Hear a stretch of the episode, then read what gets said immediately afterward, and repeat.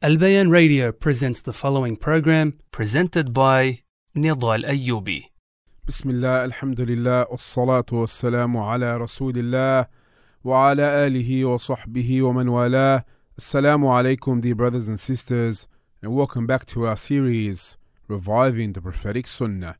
Today we have reached the 12th of Sha'ban, and our topic is holding oneself accountable.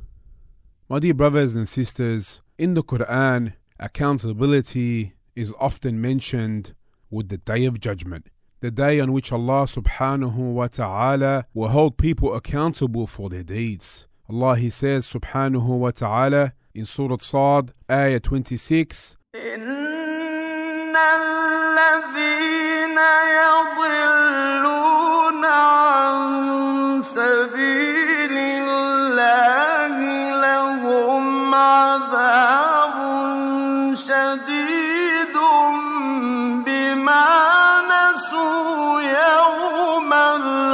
الحساب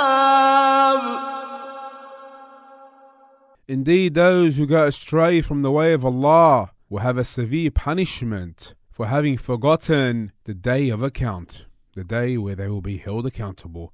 And also Allah says in Surah Ibrahim, ayah 51, ليجزي الله كل نفس ما كسبت إن الله سريع الحساب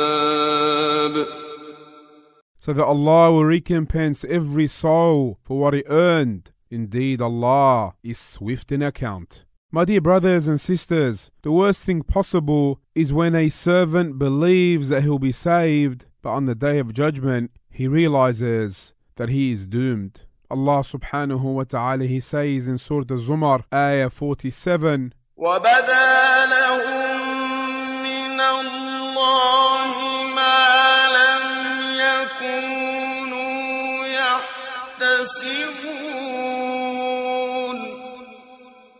and there will appear to them from Allah that which they had not taken into account.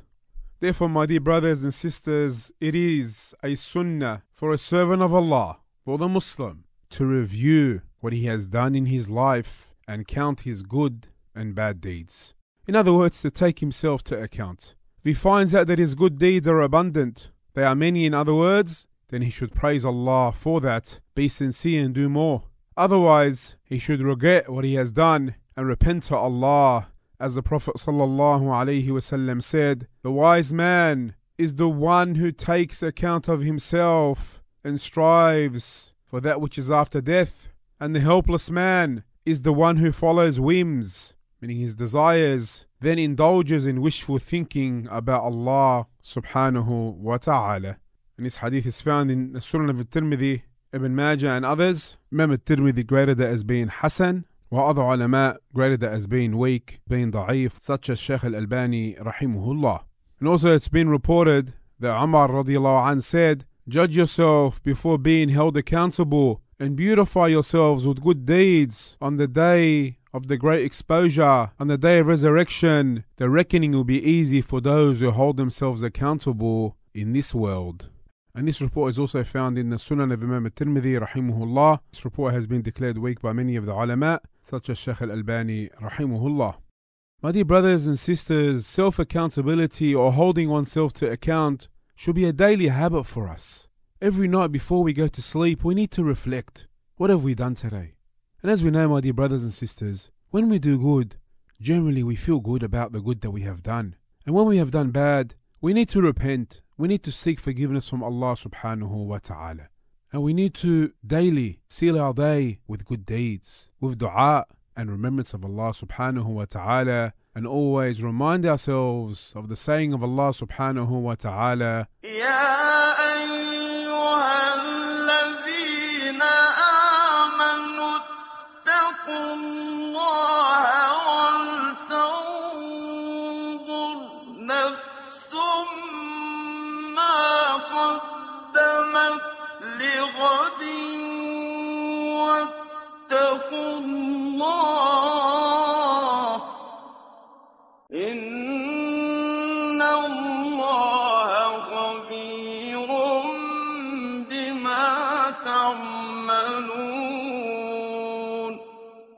O you who have believed, fear Allah and let every soul look to what it has put forth for tomorrow. And fear Allah. Indeed, Allah is well aware of what you do. And finally, my dear brothers and sisters, we leave you with the saying of Allah subhanahu wa ta'ala. وإن تطيعوه تهتدوا and if you obey him, meaning the Prophet sallallahu alaihi wasallam, you shall be rightly guided. Wassalamu alaikum wa rahmatullahi wa barakatuh.